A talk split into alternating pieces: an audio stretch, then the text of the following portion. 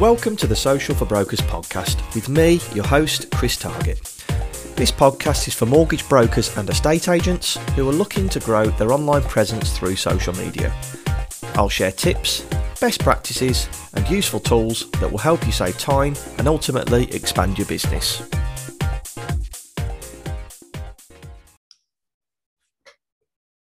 Welcome to the Social for Brokers podcast. The guest on the podcast today is one who's really grabbed social media by the horns and made a commitment to post every day to enhance his presence on social media. Now, we don't work together, but it's been great to see social media content grow and change. And I think this will be really useful for mortgage brokers out there who aren't sure where to start, what to post, or how to be strict with the amount of content that they put out there.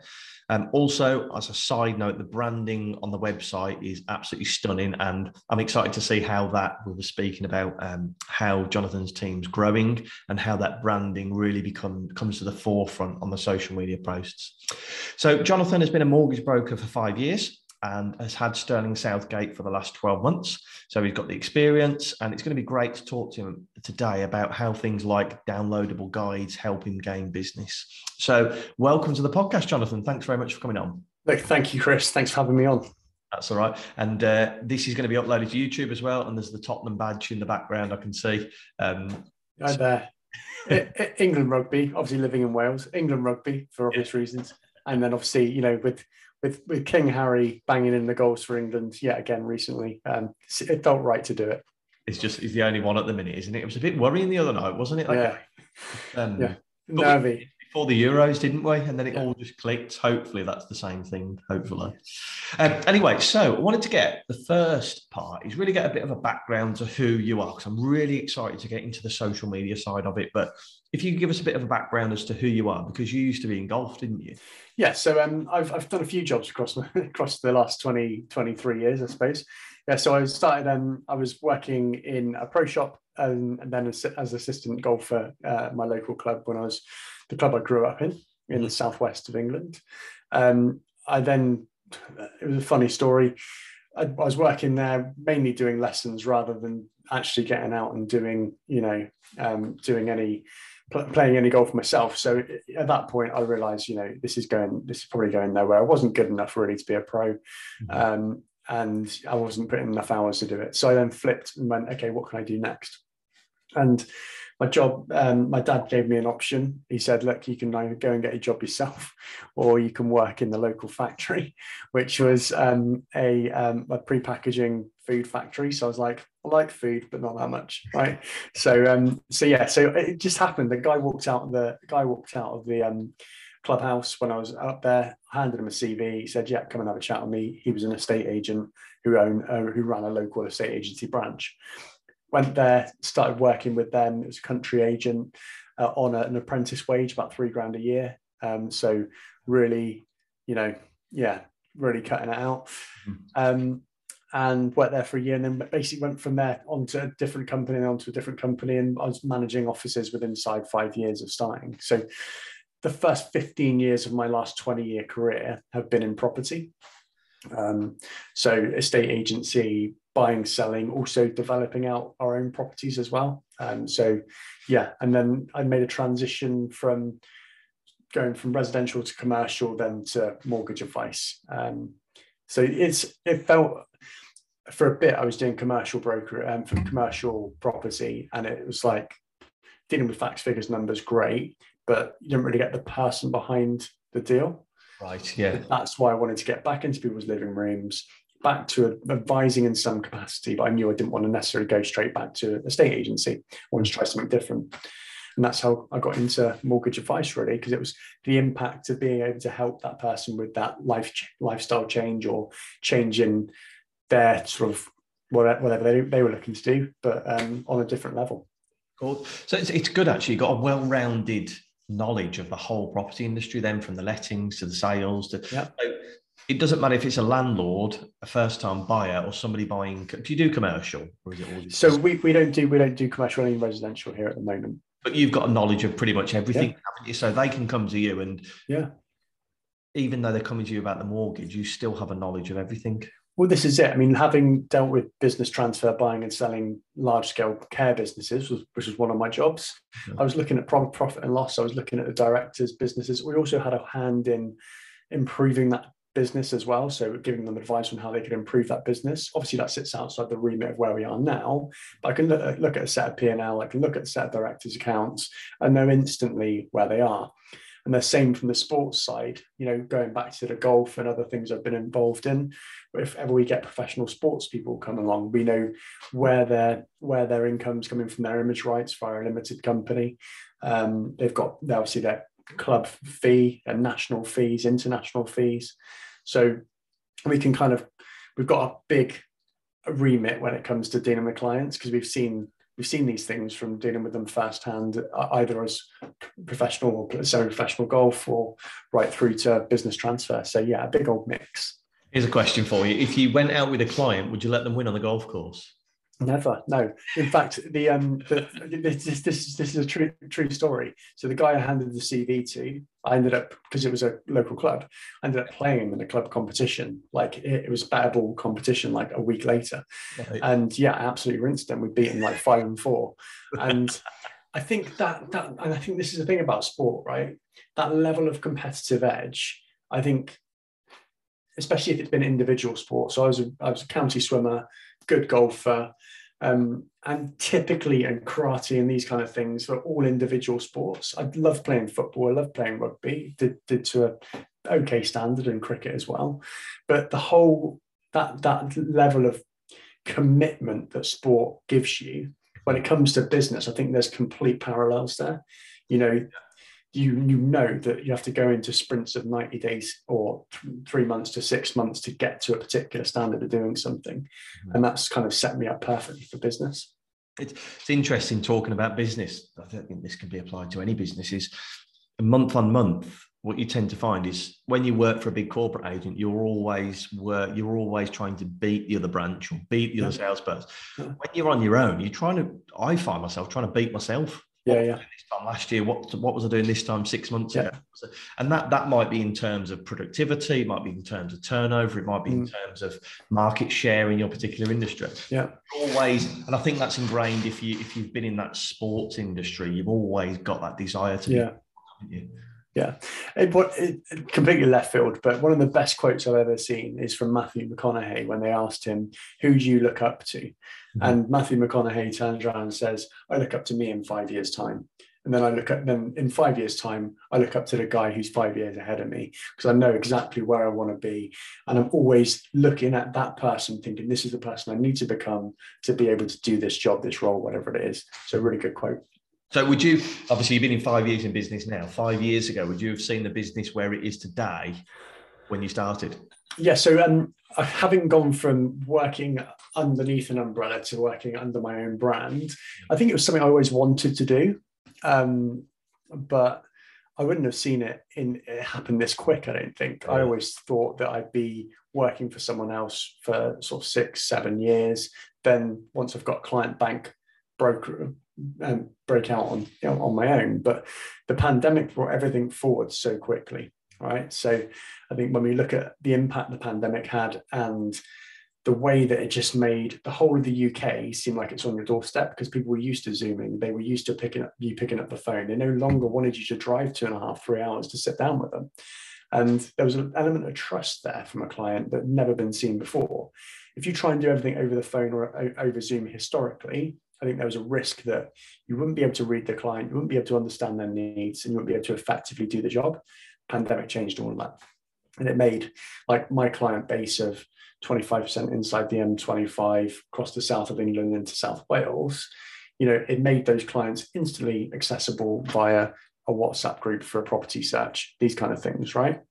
So yeah, I think that's, if you'd said 5 years ago, would I have wanted my own business? Absolutely. But I wouldn't have envisaged it being this quick. It's interesting that you talk about the WhatsApp group. Could you talk us through that, what you help clients? Because if anybody follows Jonathan on social media, and I hope you do after this podcast, you are so personal with clients, aren't you? And that is like testament to you, but it's one of your values of your business. 100%. I think, you know, clients are right at the heart of every decision, or should be right at the heart of every decision you make as a business owner, because without them, what's your business? It's nothing. It's just a brand in the ether amongst other brands. So how I've tried to kind of set us apart is by giving them almost that extra layer of service. And it doesn't take any more time. Right. So one of the things that we do when we've got a couple come to us and they're interested in getting some advice about first time purchase or remortgage or moving home, once they're happy and on board, I'll slip them into a WhatsApp group. Like it might be Chris Target and property search. Mm-hmm. And in that group, they can drop in like Rightmove links to properties they're interested in, Zoopla links, so we can see the stuff. So we've got visibility as advisors of the stuff that they're viewing, the stuff they're interested in, and we can give them, like, even if it's a little question, like, oh, you might want to ask them about that flat roof at the back when it was last looked at.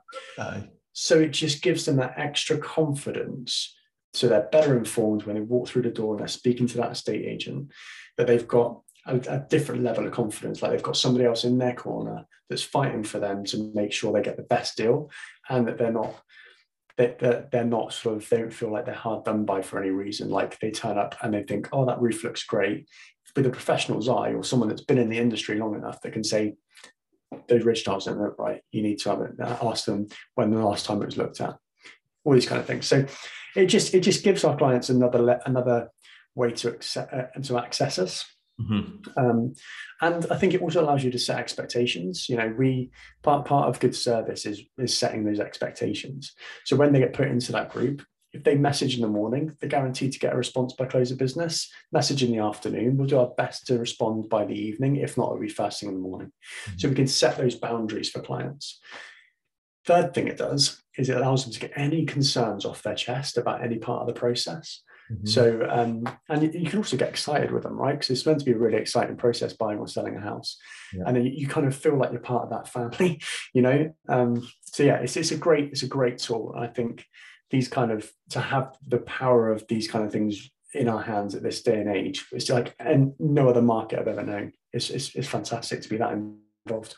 It's such a nice thing. My mum and dad sold before Christmas, and I obviously had the knowledge of the estate agency to help them, but if none of us in the family knew about estate agency, yet they turned around and said to me, oh, this guy called Jonathan's added us to a group and we can drop any questions in there.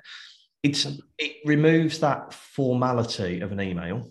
So it doesn't feel really formal, but then it takes away a feeling silly phoning you and asking you something. Yeah.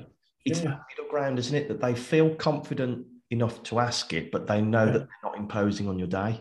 100%. I love that WhatsApp. That's the great. And the way that most clients open up a question on that is, oh, I'm sorry, I know you're super busy, but I wondered if you could answer a question like this. Yeah. And do you know what? I say it at the end of every single first appointment, every single first call, whether it's face-to-face call or WhatsApp, whatever it is. At the end of the first call, I always state that there's no such thing as a stupid question. I'd rather you air stuff in this forum so we can resolve it, deal with it, and move on, than you sit there, think about it, and fester on it, because it will just... People have different capacity of dealing with certain questions and concerns. And the last thing I want is for a client to be sitting there worrying about something that I've got the answer to. So just put it in there. And if we can't answer the question, we'll tell you exactly where you need to go to get it, so whether it's their solicitor or an accountant or whatever it is. So yeah. How will it work as your business gets bigger? How will those WhatsApp groups work if you're not able to respond to them directly? Will you get sort of an admin staff, or how would it work? Yes, yeah, so we'll have probably a client management team that will cover those areas. I mean, you can get VAs to look at these things as well. So, or a PA to deal with these kind of things. I think my job, will change obviously a lot over the next 3 to 5 years as our plans come to fruition. But the advisors we get come in, I want them to be able to do that stuff. Yeah. So I want them to have all the red tape administration stripped away from them, so they literally can be client focused. So there should never be a reason why they can't do what I'm doing, you know, to make that call, to reply to that WhatsApp. You know, that's Love it. Yeah. That's the client part of the journey, right? And as advisors, we need to A, be held to account, but B, be able to be there for our clients when they most need us. Love it. And you are all about adding value to that client. And we'll talk about these downloadable guides as we get to the social media section. But as we go into the social media section, I just wanted you to quickly touch on, you had a commitment to yourself to start uploading to social every day, didn't you? Yeah. Are you seeing any results yet? So really interesting. So I think a lot of these things are trial and error. Okay. So by committing to upload to social every single day, I think especially given the different platforms that are available, it's enabled us to kind of grow our presence, gain authority, but also to have a nice backlog. So I've mentioned to you earlier that I wasn't well like 2 weeks ago, but luckily I had a backlog of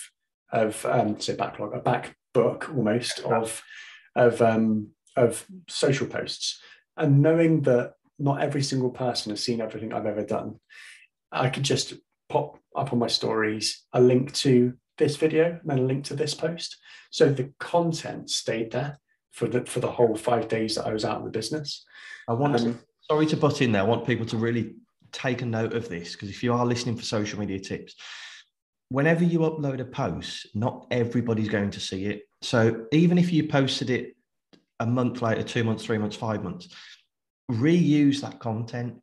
That content, the majority of the stuff that you're going to put out will be evergreen, unless you're talking about rates or things like that, which I wouldn't recommend doing because they can be pulled and there's a lot of compliance issues around that.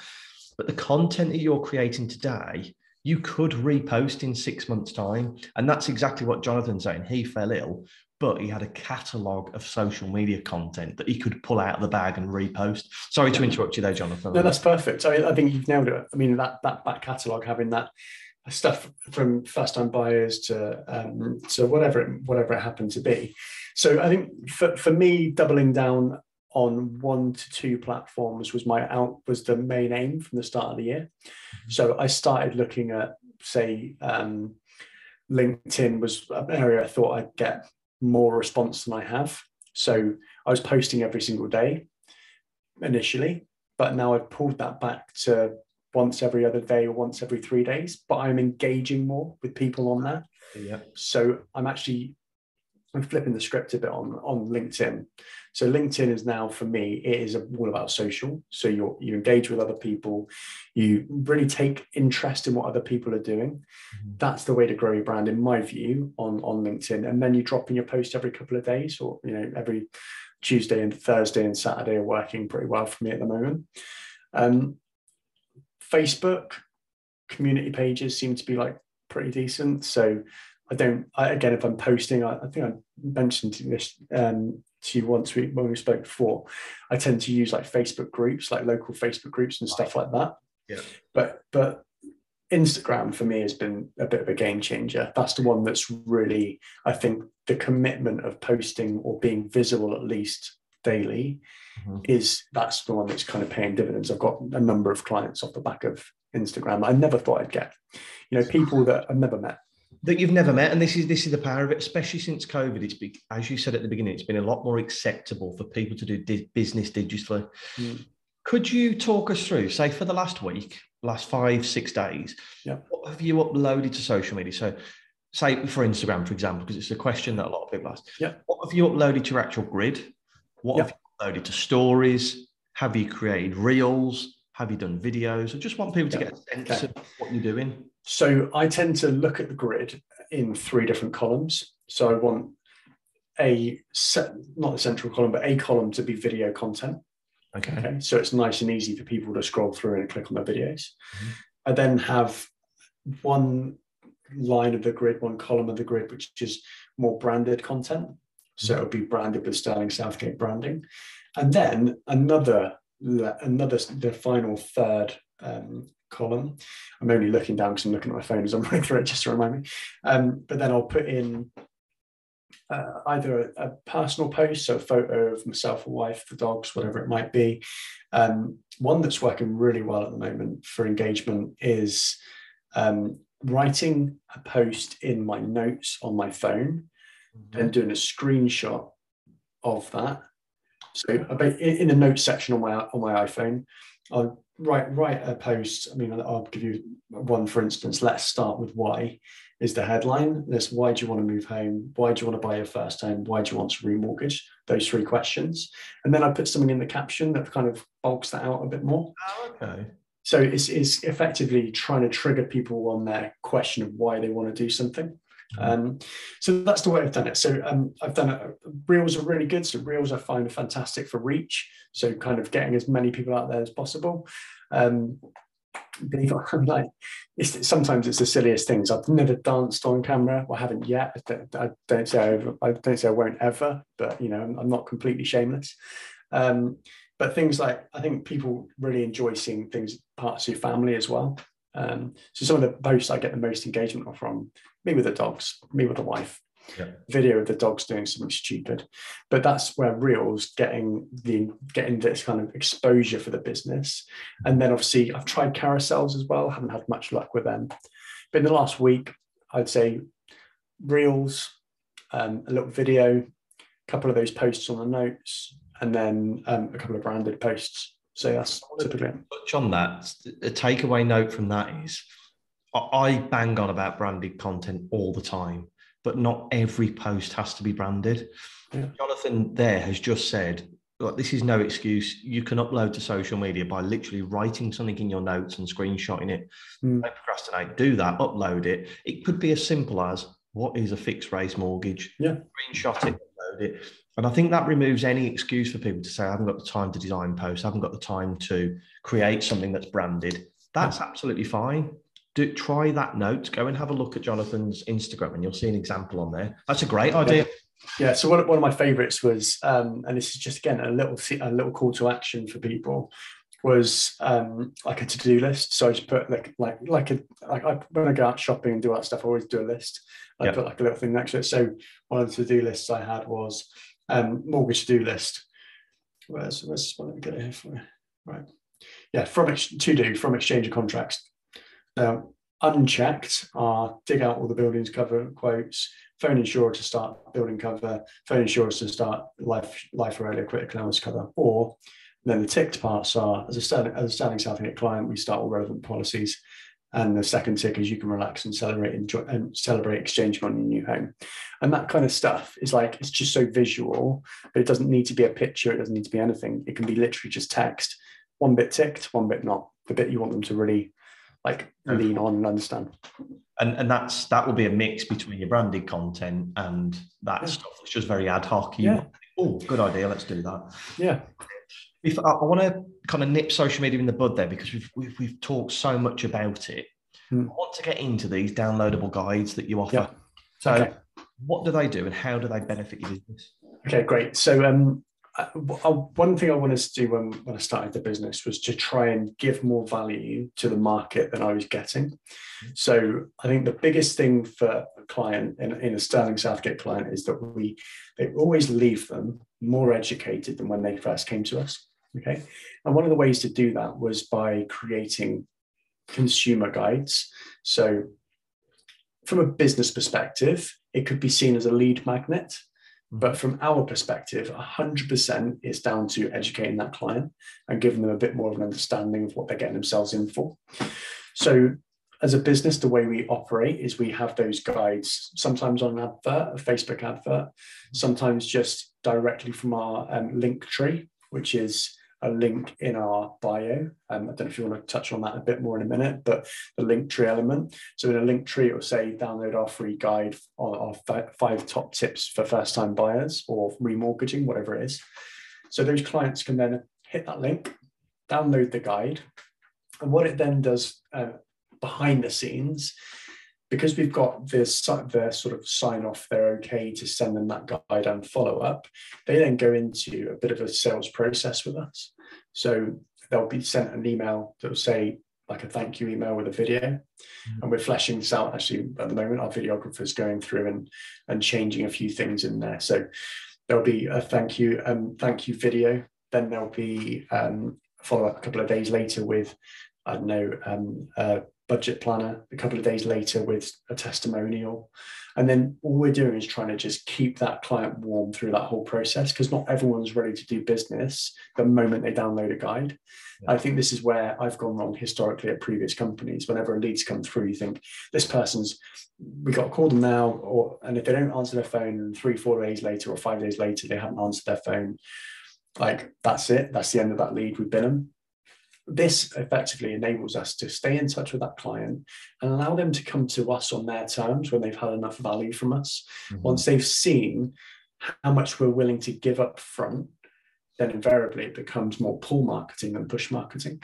Yes. So that's how the guides came into. So we've got a first-time buyer guide, a remortgage guide, a home mover guide. It's all based on 20 years worth of experience in the industry, right? So I've seen the pain points for people in the past. And the last one we've got is a protection guide. So it gives you the belt and braces, what you need to know about life cover, critical illness cover, income protection, all that good stuff, and family income benefit as well. So, yeah.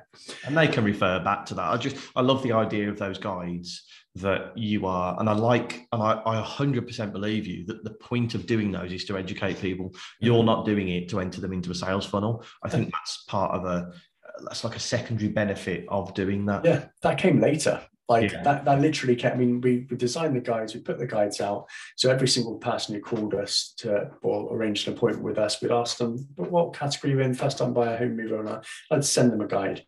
Mm-hmm. And that guide then gave them a bit more comfort in, like, there's some authority behind this business. It's not just some guy, not just another mortgage advisor, which I say that without any malice at all, but the concept being we've given them more value so that they're more likely to say, okay, well, we've now got something for free. Yep. From the social science side of it, people are more likely to engage. And it's so much, if you think about it from a very simplistic point of view, and I know email marketing isn't simplistic, but if somebody's sat at work and an email pops up on their phone and it says Sterling Southgate, it's so much easier for me to reply to you and say, need to book an appointment, than it is for me to go onto social media, go onto Google, find the yellow pages, find a mortgage broker that I might not trust, go and get in touch. And not that they're not trustworthy, it's just that I've got no relationship with them. You're there on my phone, and that's where Instagram stories work very well, because you're there. I can see you. It removes the friction of me getting in touch with you. I just said it now. Absolutely. And I think that's what we're all about, removing the friction in every part of our process. Definitely. So I'll give you, for instance, so when we're in Facebook groups, I mentioned them earlier, when we get tagged in a Facebook group, our local Facebook group, for someone looking for a mortgage advisor, we've got a very set process that we go through. So we're not just going, thank you very much, and then hope that person calls us. In that Facebook group, whenever somebody mentions our name, first thing we do is thank the person who are normally a previous client, recommended. We'll then reply to it with a link to our Facebook, and then reply to that reply with a Calendly link straight into our diary. Wow. So it's completely frictionless. If you've got 20 other mortgage advisors being tagged in that one post, who are they going to look through? And the one that's going to bulk it out more is going to be the one with Sterling Southgate on it. It's going to give you where you need to go to get your authority on the business. And it's going to give you an easy in to just click a button and book a call. I love the idea of the Calendly link. I think it's a great way to do it. Right, perfect. Well, we're going to now get into the strategy question. I love this question on the podcast. I hope you do too. You've got your. I kind of ask people this before they come on the podcast, so they're not caught flat-footed. So we're going to pretend that you've moved to the north of Scotland. You've got a laptop, a mobile phone, and an internet connection. What would you do to start generating mortgage business? Okay, so yeah, this is a really interesting one, and I think this is. We've been through this in the last 12 months. So exactly. Yeah, you did exactly what. So it's pretty easy one. But we haven't moved to the north of Scotland, but it's still the concept of being dropped in an area and with no business. Yeah. So I think first thing I'd do would find the local coffee shop, because I'd need a drink, having travelled 300 miles to be dropped off nowhere. So I'd find the local coffee shop, and I'd probably go on a process of first looking at what local, hit Rightmove, find out all the local estate agents. So pick the phone up to all local estate agents, find out if they've got any introducer agreements, because that's normally quick business. Mm-hmm. If you're building authority again in that area, I'd be documenting everything on Instagram. So I'd make sure every shop I went into, every place I visited, everything I did, I tagged that business in it to make sure that they were getting exposure. Ergo, I'm getting exposure. They'll probably pop it onto their stories as well. I find all the local business networking groups. So like go onto Eventbrite and find out what free groups there are as well. Mm-hmm. So there's three predominant areas there. So using socials to tag, to geotag the location of where you are, so that when people are searching that location, you are there more frequently than anyone else. Making sure that you're leveraging all local contacts, so estate agents, solicitors, accountants, people like that. And then obviously attending, as being as visible as you can, go and attend groups face to face, go to those. Now we're allowed to, thank God, going out and spending time in front of people, building your own personal brand in that area. So Eventbrite's a good one for that. But yeah, Eventbrite would be the best. So getting your face out there. So it's interesting because you're very big on social. Mm. For you to kind of say, no, I wouldn't, you haven't really mentioned the laptop, the internet connection, or the mobile phone. No. You're using that to find networks face to face. Yep. And then I assume, and please correct me if I'm wrong, you will then speak to them, follow my socials 100% off the back of it. Right. Okay. 100%. Yeah. So I think there's a greater impact, because obviously, as with the best will in the world, unless you hit something that goes viral very quickly with socials, it's a time spent thing. Yep. So you've got to be in it. It's time in rather than timing. I mean, you might get the odd reel that gets like 10,000 likes or whatever, and 10,000 views, and you get a bit more exposure that way. But it is a bit of a medium-term game, not long game, but the more time you spend on socials, the better. But if you can spend time with local business people or local introducers and tag them in all the content, you get them into a social selling mindset, and then you can kind of create an ecosystem around you of good introducers.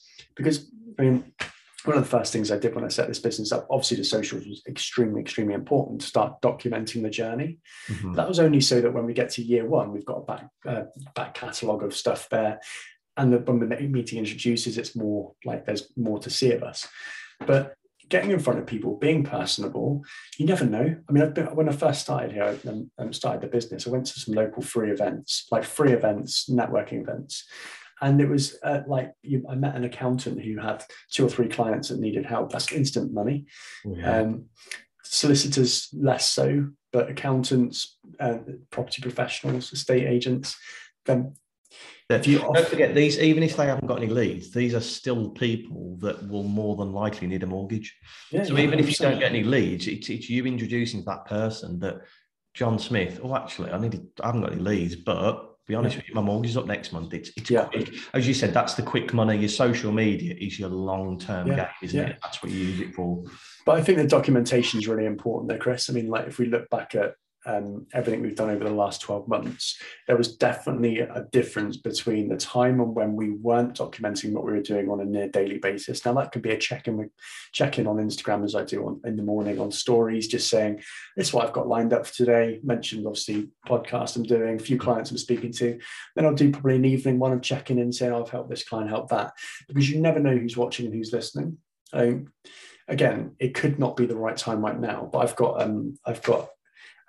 they're now a client, but a person who's been following us on social since mid-January. She's a relocation agent in Somerset. Never met her, never liked any of my stuff, never commented on any of my stuff. Popped out of the blue.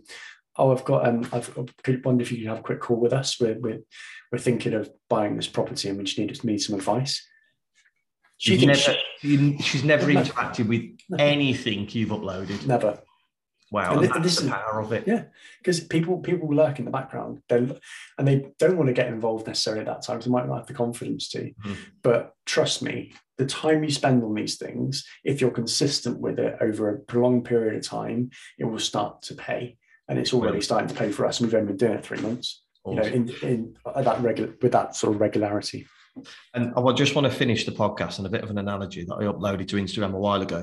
Is if you think of your social media audience as a little town, and you think of your social media posts as billboards around that town, if there's 10 businesses and there's 100 billboards and you post 70 of those billboards, every time somebody walks past that billboard, they might not necessarily take a photo of it. They might not take a selfie and send it to their friend in front of this billboard.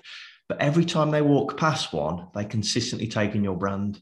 Yeah, that's exactly what social media is like. 100%. Bill, you could not physically say what the ROI on a billboard is.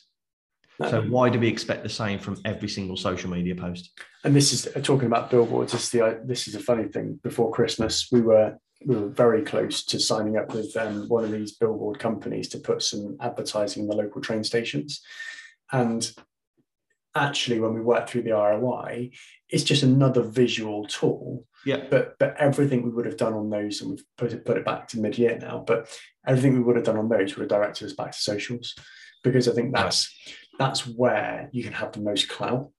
And you can build authority really, really quickly using social media, because people, is it 7 times people have to see you or something like that? There's a rule. The 7 touches normally we sell in, isn't it? That's where it all came from. Yeah. I'm not saying that billboards aren't a good idea, but what I'm saying is you never put a billboard out and can analyze how many leads you've got from that billboard. And it's the same with social media. But that lady is a perfect example. Yeah, perfect. That she's never engage with any content, message you at all in 6 months. Yeah, you're the one she comes to. Awesome, mate. Thank you very much for coming. As a little thank you, I'd like to donate £10 to a charity of your choice. Which charity would you like? Tommy's, please. So last year, my wife and I went through a bit of a painful time, and they were fantastic. So yeah, £10 is brilliant if we can. Fantastic. I'll make that donation. Jonathan, thank you so much for coming on, guys. Please go and follow your social media. We didn't really talk about this on the podcast, but you're hiring a videographer, aren't you? Already in place. Yeah. So awesome. The videographer's there now, churning through our old content, making it pretty, and building out our brand as well. So yeah, really, really grateful. And we're building from the ground up with our marketing. I think it's the most important thing you can do as a business. Fantastic. Thank you so much for coming on, Jonathan. Appreciate it. Cheers. Cheers.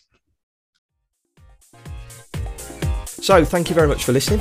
If you feel this podcast brought you any value at all, I'd be extremely grateful if you could leave me a review on the podcast, little 5 stars, and subscribe to keep you up to date with all future episodes. We can also connect on social, so you can get me on Instagram, Facebook and LinkedIn, all with the handle Social for Brokers. Look forward to hearing from you and connecting with you all.